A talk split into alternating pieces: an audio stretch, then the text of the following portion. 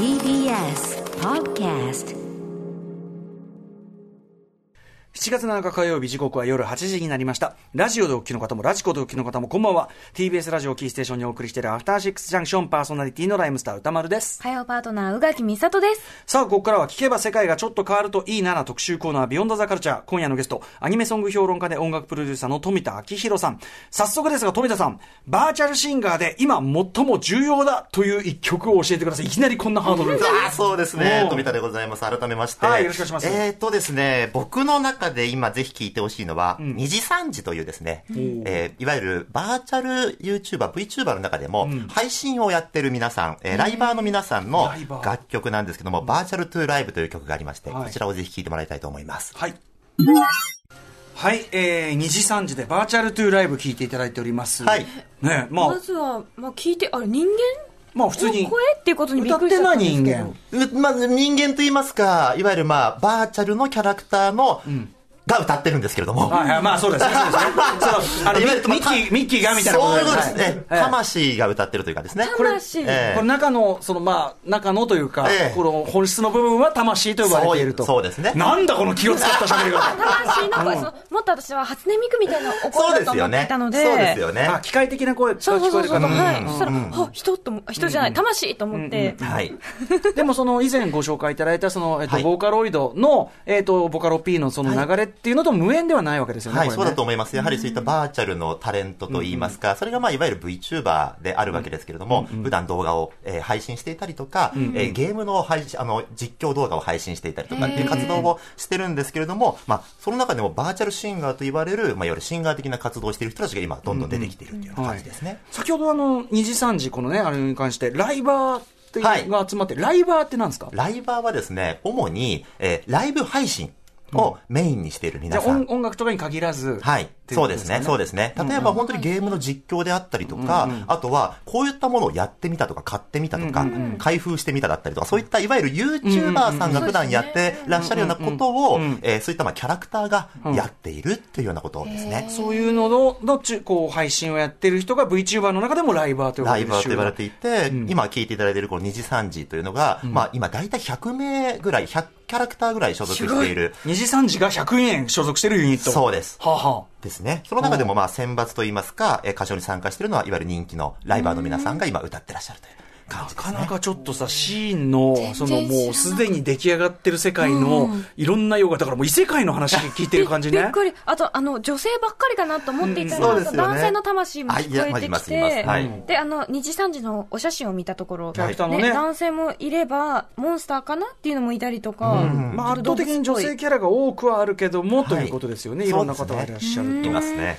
一体どういうことなのか、ちょっと今日特集。まあ、まさにそこを学んでいく特集なんでね。はい。行ってみましょう。今夜はこのバーチャルシンガーカルチャーについて学んでいく特集です。題して、大変だ !VTuber でさえよく知らないのに、時代はすでにバーチャルシンガーだってさ、特集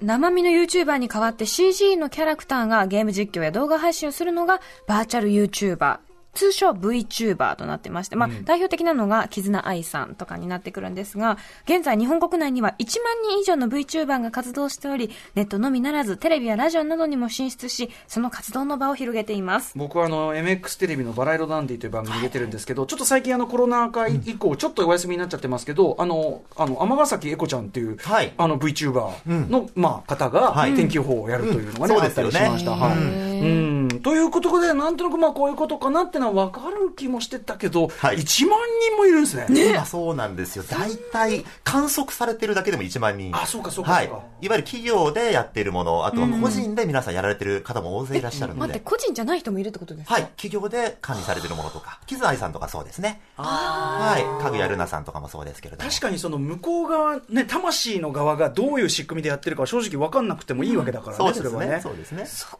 というまあいわゆる事務所に所属されてらっしゃる皆さんも大勢いるので。事務所。はい。それは、えっと、うんえっと、そ専用の？の専用？専用の VTuber の事務所がございます。おやおやー、ゆかしい。いろんな音がねなんかその、YouTuber さんがたくさんいるっていうのは、YouTube って簡単じゃないですか。やろうと思えばすぐ始められる。うんあの、はい確かに。始めることが手軽。でも、VTuber って、なんか始めるのめっちゃ大変そうやない？ちょっと後ほどね、VTuber を始めるにあたってどんなものがね、必要とか、どういうはい。こう、インフラがいるのかみたいなあたりもちょっと伺いたいとは思ってますが、まあそんな感じで VTuber、まあ盛んなんですが、近年その VTuber の中からさらに歌に特化した存在、その名も、えーバーチャルシンガー、通称 V シンガーが登場し、自身の楽曲を発表したり、メジャーデビューを果たしたりしているということなんです。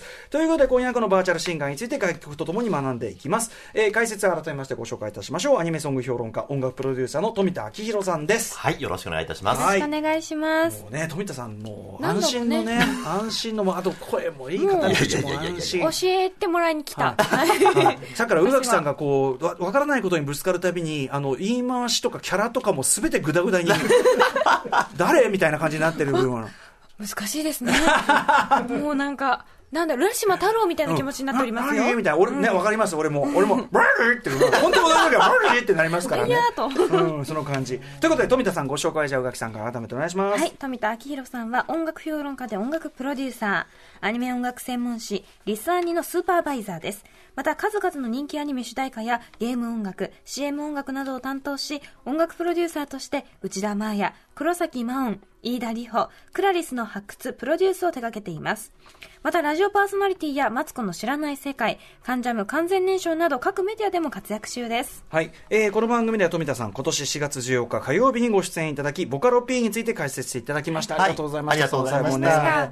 ということであのその時もねあそうないう流れだったんですね、みたいな感じだったんですけどバーチャルシンガー、この世界に関して富田さん知られたきっかけというのは？先ほども、あの、名前が出ていた、キズナ愛ちゃんがですね、今から2年ちょっとぐらい前に、えーハローモーニングという曲をリリースしたりとか、発表したりとかしていて、はい。で、そう、あ、なるほど、歌の活動をしているバーチャル、えーいわゆる VTuber の皆さんもいらっしゃるんだなと思った頃に、えーユニというですね、バーチャルシンガーを名乗った、えーキャラクターが登場してですね、つまり音楽に軸足を置いた、完全にその歌手活動に軸足を置いた、えー VTuber、バーチャルシンガーが出てきたところぐらいから、あ、こういう流れが起こってるんだっていうのは、僕も本当に一 YouTube を見るものとして観測をしたという感じ。はいはいですね。はい。そこからだからこうまたそのこの世界ボカロ P の時もそうでしたけど、はいとにかく動きが早いというスピードはたった2年ぐらいの間の出来事なんですけれども、もうファンの皆さんが一気にこう温めて、もうみんなでこう盛り上げている文化なので、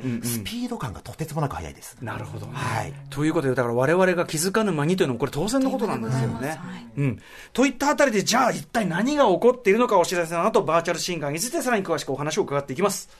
After Six Junction. TBS ラジオ、アフターシックスジャンクションパーソナリティの私、歌丸です。そして、火曜パートナー、宇垣美里です。今夜はバーチャルシンガー特集、特集。アニメ、ちょっとすみません、バーになってんでね、今。ちょっと、やっぱいらない、申し知らない世界だって、なんかちょっと赤ちゃん帰りが、今日ね、起こってるから。特集。アニメソング評論家で音楽プロデューサーの富田明宏さんにお話を伺っていきます。はいよろしくお願いします。よろしくお願いいたしますお願いします。さあ、ということで本日は前半と後半の2部構成となっています。前半はバーチャルシンガーってそもそも何？というところ。そして後半は今押さえておきたいバーチャルシンガーとその音楽について。はい、ということで行ってみましょう。まず前半部はこちらです。バーチャルシンガーってそもそも何？はい、ということで、まあ、まずはね、さっきから出てます、バーチャルシンガー、どういうことですか？はい、まあ、もともとは V- VTuber たちがですね、まあ、動画の中で、まあ、例えばボーカロイドの曲だったりとかをカバーしてアップしていたことが、まあ、きっかけとなって、で、その後、オリジナルソングを歌唱するような VTuber が出てきたりとか、で、今度はシンガー歌手活動に軸足を完全に置いた出来とかたちが出てきた。それが、いわゆるバーチャルシンガーと。なんか絵面的にはね、はい。こう、まあ、よく知らずに見てる分には、例えば初音ミクが歌ってますっていうのと、VTuber の方がいますっていうの、まあ、ちょっと絵面に近いですもんね。そうですね同じも、なんか延長線上には見えビますね。ジュアル的にはそういった感じに見えますよね。まあ、カルチャーとしてはやっぱ近いものカルチャーとしても近いと。はい。で、そもそも論として、まずその、えっ、と、VTuber の中でシンガーに特化した、その VTuber についてもよくわかってないので、はいはい、ぜひよろしくお願いします。かしこまりました。VTuber は、まあ、いわゆる CG であったりとか、まあ、イラストのキャラクターである YouTuber を指すインターネット用語ですね。で、2016年の12月に、キズナ愛ちゃんが、まあ、活動を開始したんですけども、そうなんです。やっぱ彼女が講師でありまして、まあ、それ以前にも近しい存在ってやっぱ、まあ、初音ミクだったりあったわけですけれども、まあ、VTuber を故障し始めて定着したのはキズナ愛が最初であり、まあ、やっぱり講師なのかなと。で、ちなみに今、愛ちゃんの YouTube チャンネルは、愛チャンネルと愛ゲームス、あ、愛ゲームスというですね、2チャンネルありまして、両両チャンネル合わせた登録者数は延べ423万人超え。で、総視聴回数ははえー4.5億回超えという感じでございまして、まあ、魅力的な部分で言うと、まあ、現実にない場所から、現実にないキャラクターがん。話しかけてくれるという、まあ、近未来的ファンタジー。まあ、ここの要素と、まあ、そんなキャラクターなんですが、例えば、配信、えーライブだったりとかの時に、ちょっと人間臭い部分が漏れてきたりとか、まあ、キャラクターや設定が若干崩壊するような言葉遣いになったりとか、まあ、そういう不確定要素も含めて、まあ、ファンが多いんじゃないかなっていう感じですね。だからさっきのその歌の部分のね、だからその魂的なところで、はい。やっぱその、だ逆にちょっとこう、人肌がちょっと透けて見える面白みっていうか、はい。そこもあるわけですね。そうですね。うん。まあ、キズナ愛ちゃんもそうですけども、特に最近流行っているそういったライバーさんの皆さんなんかは、まあ、いわゆるもちろん設定がたくさんあるんですけども、そういったものをどんどんと逸脱していって、それをファンが面白がることによって、そのキャラクターが公式化していったりとか、まあ、そういうみんなでやっぱ作っていく、育てていく文化っていう感じはありますね。えーその VTuber のじゃあ皆さんっていうの向こうの、向こう側のバックボーンというかは、はい。結構それぞれある。あ、あります。まあ、例えばですけど、いわゆる企業が運営を手掛けている VTuber。で、あとは本当に完全に個人で、フリーで活動している VTuber には大きく分けられるんじゃないかなとは思うんですけど、まあ、その中身である魂は本当もう様々ですね。まあ、タレントさんだったりとか、で、あとは声優さんが担当していると言われることもあれば、まあ、シンガーの方が担当していたり、当然一般の方、普段、日常生活を送ってらっしゃる方が魂になっていることもたくさんあると。で、1万人以上 VTuber がいると。いるとちょっとその、そもそもどういう仕組みのものなのか、まあ、イメージまだできてない方もいらっしゃると思うんで、ぜひ教えてください。そうですね。あの VTuber は、まあ、いわゆるモーションキャプチャーで動作するものと、あともう一つは、まあ、例えばライブ 2D というソフトなんかがあるんですが、2D のイラストを、はいはい。えーウェブカメラで撮って動かすもの、その体に合わせて動かすもの。っていうのが2つ大きく分けてありまして、割と気軽にやれる。まあ、ただ、モーションキャプチャーの方は、体に、まあ、いろいろとこうつけるものがあったりとか。そうですね。赤外線でこうはいはいはい。サーチしたりとかしなきゃいけないので、まあ、その分可動域が非常に大きいので、ダイナミックな動きができたりとか。踊ったりとかっていうそうです、そうです。はいまさにそうですね。キズナアイちゃんなんかそうですよね。で、その一方で、まあ、えーライブ 2D だったり、イラストをモデリングするものはそこまで動かないんですけれども、いわゆるゲームの配信だったりとか、まあ、そういったものの動画に使用される傾向にあるという感じですね。でもやっぱその絵面はコンピュータグラフィックスなのに、動きが妙に人間くせえとか、はいはい。そこの面白みがね、だからちょっと僕さっき、その例えて言うならデジタル着ぐるみっていうか、あみたいなはいはいはいはい。こと言ってて、まあ、はい。ミミッキーってさっき例出たけど、はい。で、ミッキーもやっぱミッキーはミッキーだけど、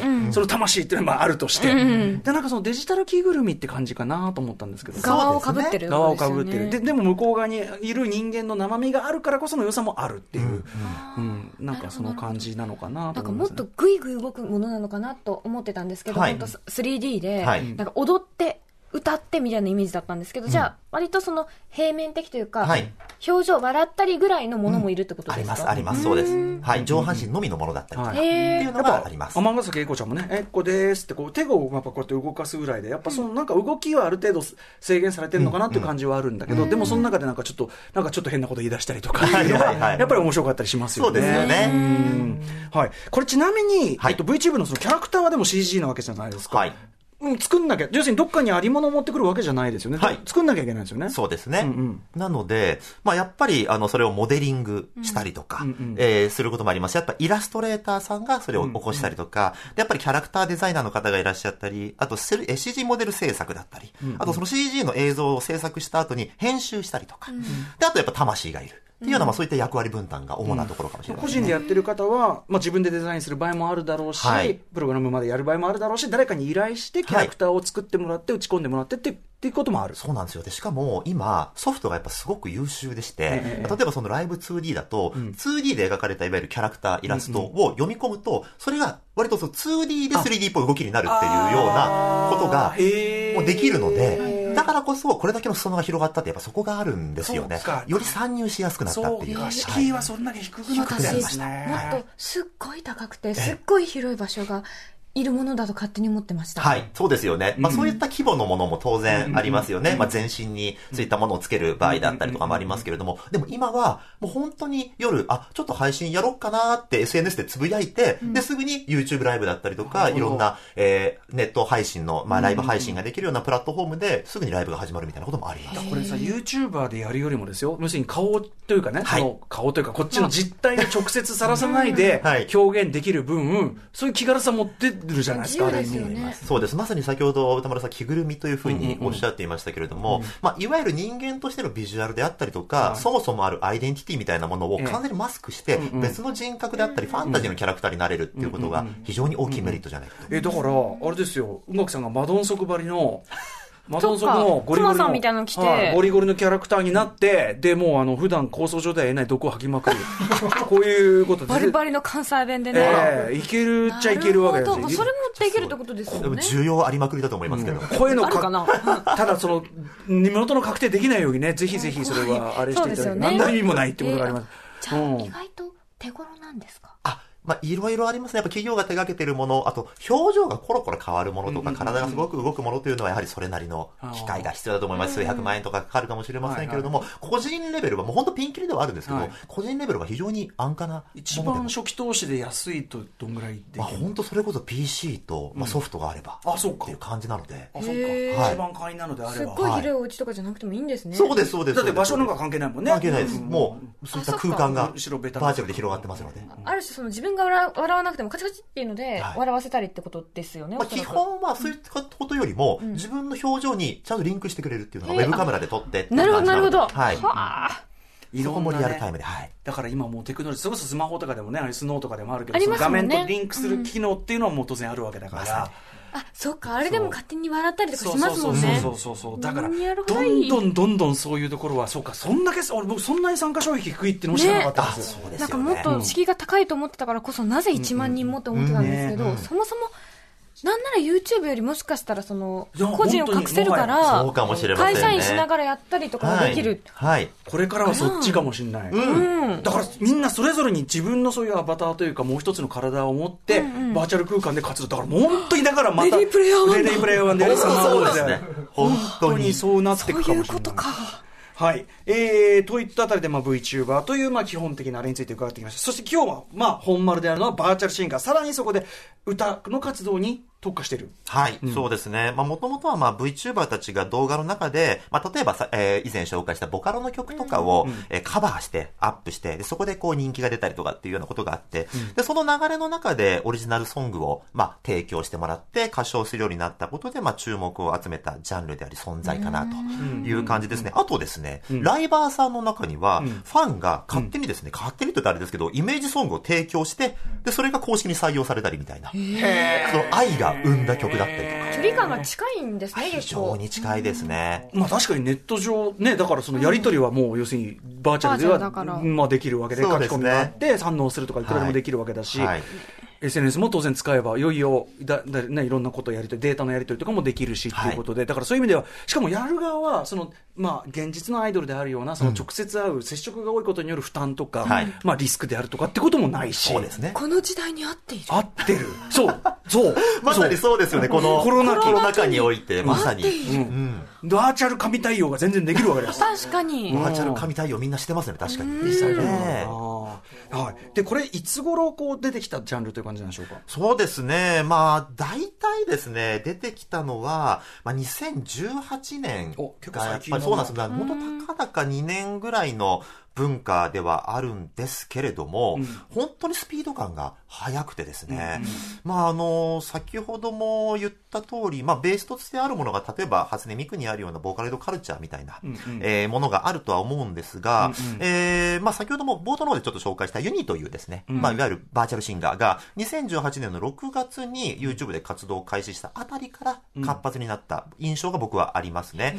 で、2018年の7月に、キズナアイちゃんが Hello, Morning という曲をリリースして大ヒットを記録して、で、その後にですね、どんどんと、例えばシンガーとして活動に特化した花譜というですね、バーチャルシンガーとか、で、あとは、えーアップデートというですね、まあ、プロダクション、えーチームがあって、そこの所属の V シンガーたちがシンガーとして活躍していたりとか、で、あとは、えー配信を中心としたライバーグループの、まあ、2次3次とか、あと、ホロライブという、まあ、そういったライバーのユニットみたいなグループがありまして、で、その、えー VTuber たちが音楽活動を展開してきて、どんどんと盛り上がってきたっていう感じですね。向こうの魂はどんな人たちなんだろう。ねちょっと気になっちゃいますけどねねえ。でも、やっぱその、そこまで、例えばその、あの、例えば女性キャラクターを男性がやってるとか、そういうあおじさんがやってるとか、そういうのもあったりするの？実はありますし、んえもっと言うと、まあ、これ結構深いジャンルではあるんですけども、ええええあの声は男性のままの女性キャラクターもいたりします。ああ、なるほどね。はいそこもさらに自由っちゃ自由です。はい魂は出ちゃうじゃないですか、だったら。だからバレるわけです。バレるって言い方もおかしいですけど。歌の場合はそうですよね。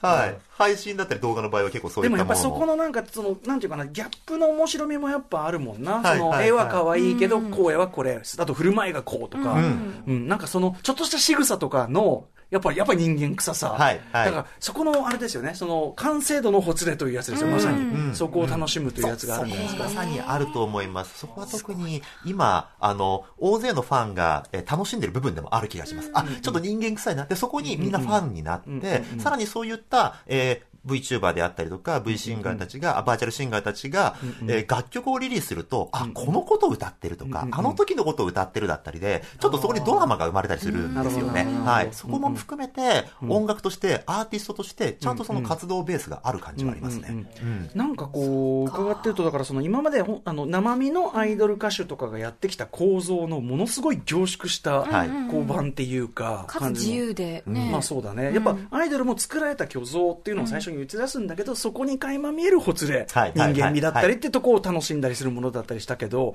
まさにそれをこうかなりこうテクノロジーが意図的にこう、なんていうかな、取り込んだ結果っていうか、そうですねまく使った結果というか、そうですねうん、感じもしますね。年齢もだって何でもいいわけですもんね。そうですね。だから自由ね、本当そこはね。うん。いうんあとは、えっと、ライブはやるわけです。ライブもやっていますね。例えばですけれども。どうやって？あ、そうですよね。気になりますよね。えーまあ、多くの場合はですね、えー例えば、ライブハウスであったりとか、映画館であったりとか、まあ、もちろん大きい会場、ホールとかも、幕張メッセとかの規模でやることもあるんですが、多くの場合、例えば、ステージの前面に車幕。置いてそこに投影する場合だったりとか、あとは、まあ今、ブースにもありますけど、アクリルパネルみたいなものとかにキャラクターを投影してライブを行う。でしかも、そのライブは、えちゃんとえスーツを着た魂がいて、ああスタジオでそれをやっていながら、リアルタイムでお客様とのコールレスポンスを楽しむみたいなことも含めて、ちゃんとライブやってます。あ、なるほどね。あの、はいステージ上にそういうものを投影したりして、はい。こう、まあ、本当に疑似的にそこに立ってるように見えるっていうのは、まあ、あの、例えば初音ミックライブとかでも、まあ、やってたりしますそうですそうです。まあ、絵面はやっぱ近いものがあるけども、ね。あるけども、やっぱその動きのはい、本当にいる感っていうか、より、ねそうですそうです。滑らかだというか、そうか、人間臭さがね、より出るわけですもんね。はい。かつその、まるでいるかのようなやりとりもできるわけですもんね。そうですそうです。コールレスポンス的な。できますし、生のそういった要するにコミュニケーションみたいなこともできるわけですし、あとライブが終わった後の、例えば、配信、ライブとかを、ライバーとか、ライブの皆さんがライブの感想とかやるじゃないですか。ちょっと涙ぐんでたりとかする、そういった、ある種生身的な部分も、バーチャルシンガーであったり、バーチャル、まあ、バーチャルな存在ではありながら、やっぱあるわけですよ。バーチャルならだって絵だけでね、はい中は魂は全然リアルなわけだから。そうです、そうです、そうです、そうです。だからある意味、だからそういう意味では、いまあ、いい面だけ見れば、それこそエイジズム、ルッキズム全部解放された状態で、もう純粋に魂、本当に魂が。確かに。だからもう、あの、ライムスターも予防ついてきたら全部、全面的にこうチームを移行してですね、3人とも、わしはうまく動くんだ。体はうまくね、まあラップはできるから、つって。声だけね、っていう形もできなくはないってピンことですよね。ピン動いてるっていうこともできるかもしれないですよ、これは。確かにうんあとは、なんだろう、ちょっと自分の顔が出るのは恥ずかしいけど、多分こういううん。仕草が可愛いと思う。私はずっとアニメ、アニメじゃないな、あのアイドル見てて知ってるって子が、アイドルになれるというか。そうですよ、そうですよ。うん。とっていう形もできるってことですようん、ね。あるいは宇垣さんだったらそのマドンソカトゥーンの私できるできるできる。全然できるできる全然。これが一番怖いって私知ってっかんな、みたいな感じで、できるってことですよね。どんなコンテンツなんだよ。見てる人ビビらせるめちゃくちゃ人気出ると思います。本当に。間マ違いない。ジでマジで需要あるよ。あるあります、あります。はい。うんということで、だから、ある意味、その、なんていうかな、表現のプラットフォームっていうか、その構造として、なんていうかな、結構実は、はい。割と今後普遍化していくっていう可能性が全然、そうなんですよあり得るね。確かに。なんかどんなアニメでも、一番その未来の表現ってデジタル世界で、あの、アイコンで会話してたりとかそういうことに行くような気がするんですよね。それがあり得るというか、うんていうかもう始まってますってことだから。そうですね。だから、だから割とこう時代の頭花うんぬんっていうよりは、ちょっとこっから先、この世の中で、しかもこういうご時世になってみると、うんはいちょっといろんなことこっから先、まあ、別にこう今皆さんがやってるような形でなくても、はいちょっと考えるかもねというプラットフォームかもしれないですね。はいうん自由だ。いやいやいやいや、なるほど、そういうものか。しかも初期投資もそんなにいらないとなれば、いよいよ、うん、手軽。感じですかね。はい。ということで、ここまではアニメソング評論家で音楽プロデューサーの富田明宏さんにバーチャルシンガー、えー、どんな存在なのか、基本的なところから伺ってまいりました。では、じゃあ、具体的にどんなことなのかというあたり行ってみましょう。後半です。今押さえておきたいバーチャルシンガーとその音楽。はい。ということで、ここから先はね、どんどん曲を聴きながらね、えっ、と、解説していただきます。ちょっと、あのー家庭でも聞いていこうと思うんですけど、前、この間、ボカロ P の、はい。まあ、特集楽曲いろいろ聞いたじゃないですか。はい。で、割とこう、圧縮型、BPM 早め、で、その中に情報をぐんぐん圧縮していくっていう、割と圧縮型の流れになっていくみたいなのがあったと思うんですけど、はいどうですかね、バーチャルシンガーの楽曲の傾向っていうのは、なんか、と特有のものがあったりしますか？まあ、やっぱりそこは、まあ、ボーカロイドのように、まあ、いわゆるソフトシンセであったりとかが歌うものではないので、打ち込まれたものではないので、まあ、やっぱり人間が歌う良さみたいなもの、魅力が当然乗ってくる感じですね。ただ、えーやっぱり、えー初期の頃、まあ、初期といってもまだ2年ぐらいの文化ではあるんですけれども、えーボカロと同じように、やっぱりダンスミュージック、えー EDM であったりとか、テクノポップであったりとか、エレクトロニカであったりとか、まあ、そういったサウンドとの相性の良さと、であとはやっぱり電脳世界の住人みたいなイメージが強くあるのでそことマッチングするサウンド、あとはアレンジみたいなものが、えー当初は尊重されてたようなイメージはありますね。うんうんうん。はい。確かに最初は絶対そうなるでしょうね。ますね。要するにまあ SF 的なはい。雰囲気とかがもう合うような、はい。まあエレクトロミュージックっていうか感じっていう。でもそれもやっぱり多分ね、ボカロ P がそうだ、ボカロ P の楽曲がそうであったように、やっぱいずれはまた全然、はい。逆にそれこそギャップが面白いんであれば、はい。全然アコースティック表現演歌とかも別に。もちろんもちろんもちろん。そうです。とかね、もうもしくは全員アカペラでやりますよとか、そういうのも全然あるかも、生身生身しかないですよとか、いろんなこともできうるということですね。そうですね。ん。まあ、来2002年ですからね。そうなんです。ということだもんね。起こったばっかり。じゃあ、まずはじゃあ、このね、えっ、と、出来上がったばかりのこのね、えっ、と、しバーチャルシンガーシーン、えどんな楽曲があるのか、ちょっとご紹介お願いします。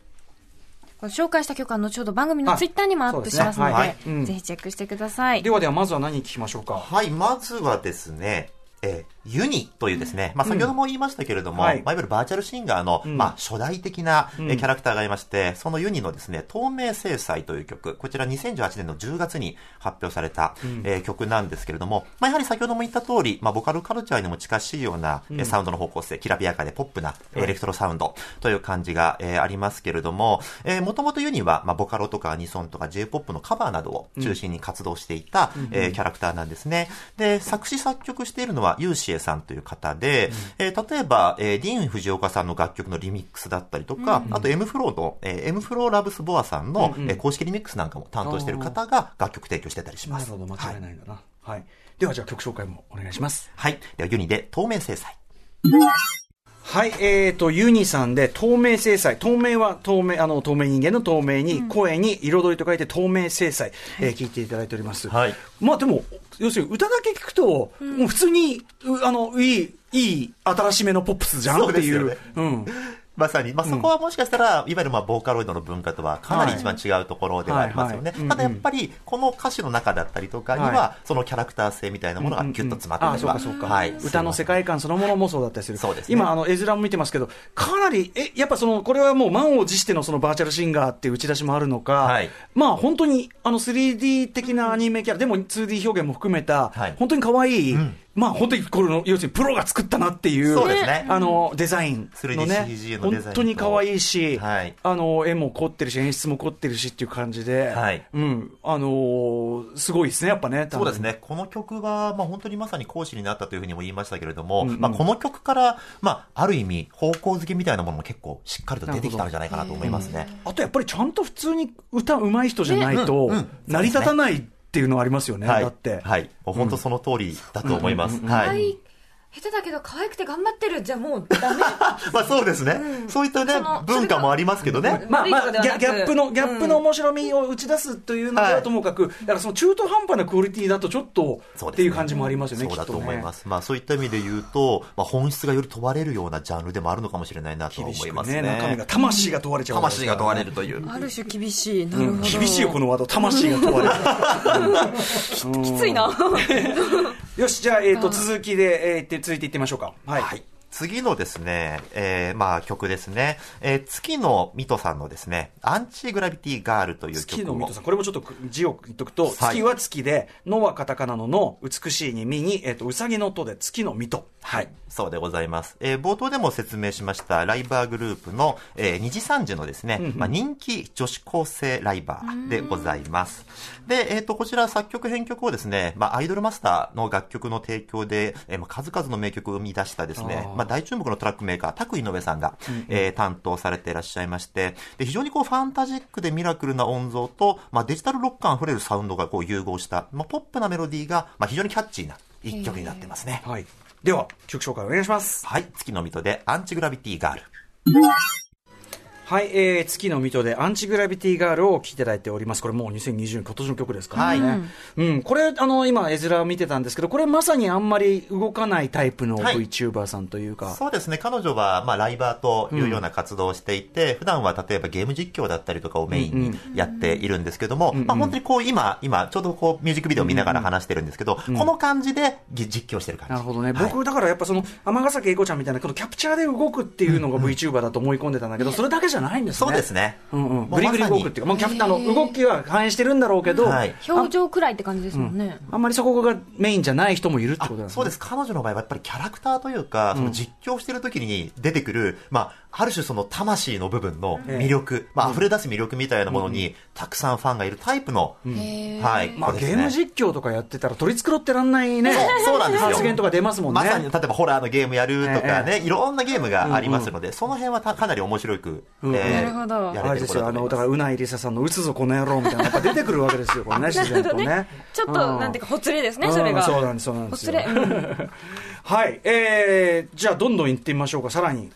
はいえ続いてご紹介するのがですね、姫ひなという二人組のユニットの人型という曲ですね。はい、こちらは昨年の1月かなに発表された曲でございます。うん、えー、田中姫と鈴木ひなのユニットによるこれはファーストシングルなんですね。うん、で、現在 YouTube の再生回数はもう1000万回超えでございますね。えサウンド的にはですね、まあ、K-POP 由来と言えるような、まあ、ハードなえー、ビートが癖になるような、うん、まあ、本当に他の類を見ないような V 中、えー、V シンガー、バーチャルシンガーのユニットですね。うんうん、で、普段はでも、コミカルなゲーム配信とかを二人で掛け合いでやってるんですよ。そんなもしてるんですね。で、喋りも立つっていうかね。まさに、そのギャップもかなり人気。だから、曲をやるとめっちゃかっこいいのに、普段はほんわかしてるというか、面白いコミカルみたいなところがあって、で、今年4月に発売されたアルバムの、えー、愛の花というですね、アルバムが、オリコンの週間チャート3位。ですね。で、こちら楽曲提供、南田健吾さんっていう方で、まあ、例えば、ゆきさんとか、ジュジュさんとか、あと、乃木坂とかの曲を提供してらっしゃる方。第一線級だ。そうですね。もう本当にもう、もう第一線のクリエイターが楽曲提供した曲ですね。はい。ではでは行ってみましょうかね。えー、曲紹介お願いします。はい。姫ひなで、人型。はい、えっ、ー、と、姫ひなで人型聞いていただいております。はい、映像を拝見してるんですけど、これはぐりぐりに踊って、そうですね。コマネチやったりとか、いろんなことやったりして。かなりね。で、背景もね、すごいもう作り込んであるし、ね、編集も凝ってるし、これはお金かかってるでしょう。もうこの紙の動きだったりとか、一つとっても、かなりやっぱり時間だったり、もうお金だったりとか、まあ、かかって作ってる、まあ、気合のほどが見えますよね。しかもそのね、振り付けとかも含めて、だから、ダンスしてますもんね、これ。冷静に考えてみると、踊っている魂と歌ってる魂が一個である必要はないわけですよね。魂が一つとは限らない。複合魂の可能性だってあるわけですよ、これは。それが悪いわけじゃないですもんね。全然、まあ、この姫ひなさんがどうか知らないけど、そう,、いうことも可能である。そういうことも可能である。でもとにかくこれはかなり、要するにはっきり、こう、なんていうかな、エンターテインメントとして、プロが関わって各パートに、はい、あの、各パートの完成度を高めて、うん、きっちりお金かけてやってるなって感じがすごいしますね。そうですね。で、この曲が第1回、えー、VTuber 楽曲大賞で、リスナー投票によって楽曲部門とミュージックビデオ部門で、これが対象に選ばれた。VTuber 楽曲大賞やってんの？やってます。もう？それだけの数があるってことですよね、はい、つまりは。で、あと NHK で放送されたバーチャル紅白歌合戦も出場してたりとか。うん、これさ、あの、NHK でやってて、はい、そうなんですよ、俺これ見てて、はいあのだからねこのこういうご時世っていうのもあってこうねバーチャル歌合戦やってて、うんうん、どなんていうのかな？え何この絵面っていう。びっくりしますよね。最初見たら。いやあれ面白かったんだよな、うん、いやいやいやそう。たまたましい。そうか。さあということでじゃあさらにどんないろんな人もいますからね。行ってみましょうかね。はいえー次ご紹介するのが、カフというですね、シンガー、えーバーチャルシこれンガーですね。また名前が説明花の楽譜と書いてガフはい、そうでございます。えー過去を食らうという曲を今日は聴いていただこうと思います。えーこちら、現在再生回数約760万回再生ぐらいいってますね。えーでも東北地方在住の、えー方ということで、で、2018年10月から、まあ、YouTube だったり Instagram での活動を行っているバーチャルシンガーなんですけれどもイン、スタグラムも？そうです、そうです。確かに。そうなんです。インスタグラムって割とその、現実のご飯とか、はい。ここ来たみたいな写真をあげるじゃないですか。はい。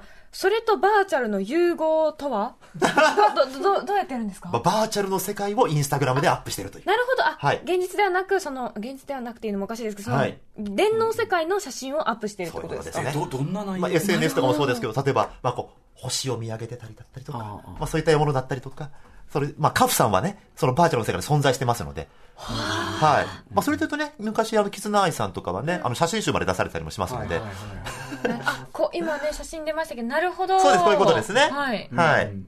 はい。まあ、こういうことですね。はい。うん。カフさん、楽曲はどんな方が作ってるんですか？はい、えーとですね、ボカロ P で、まあ、非常に人気の高い神崎伊織さんが、えー楽曲提供をされてらっしゃいまして、まあ、その他にも、まあ、J-POP だったりとか、ボカロイドの曲のカバーを投稿してるんですが、基本オリジナル曲は神崎伊織さんが提供されてらっしゃいますね。で、神崎さんの特徴は、まあ、ロック系のナンバーが非常に多いんですけども、やっぱカフさんは他の、まあ、いわゆるバーチャルシンガーと違うのは、やはりその神崎さんが作られる、まあ、結構ハードな、で、ダークめなロックを歌っているところ、エモーショナルに歌い上げるところですね。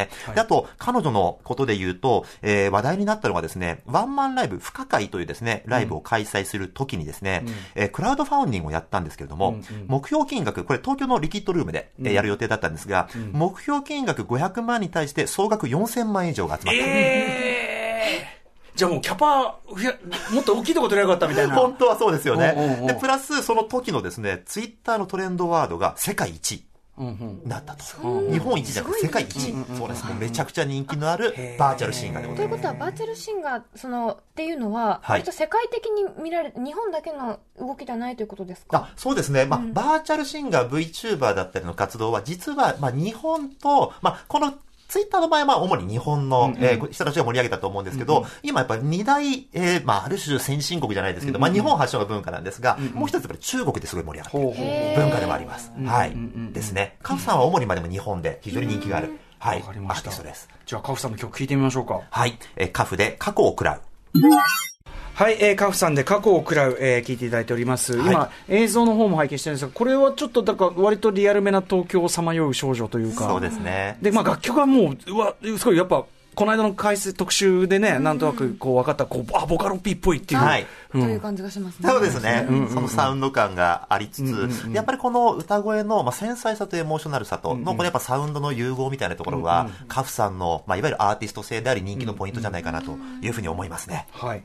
ヒリヒリした感じというかね。はい、そうですね。じゃあ、えー最後にもう一方ご紹介お願いします。はい、えー、藤葵さんでですね、はい、えーこちら曲はですね、マイオンリーグラデーション、えーグラデーションという曲をご紹介しようと思います。えー2017年から活動を開始した、まあ、バーチャルシンガーなんですけど、まあ、動画配信も行っているバーチャルシンガーですね。えーラジオやテレビのナレーションなど幅広く活躍する、えーマルチタレントでございます。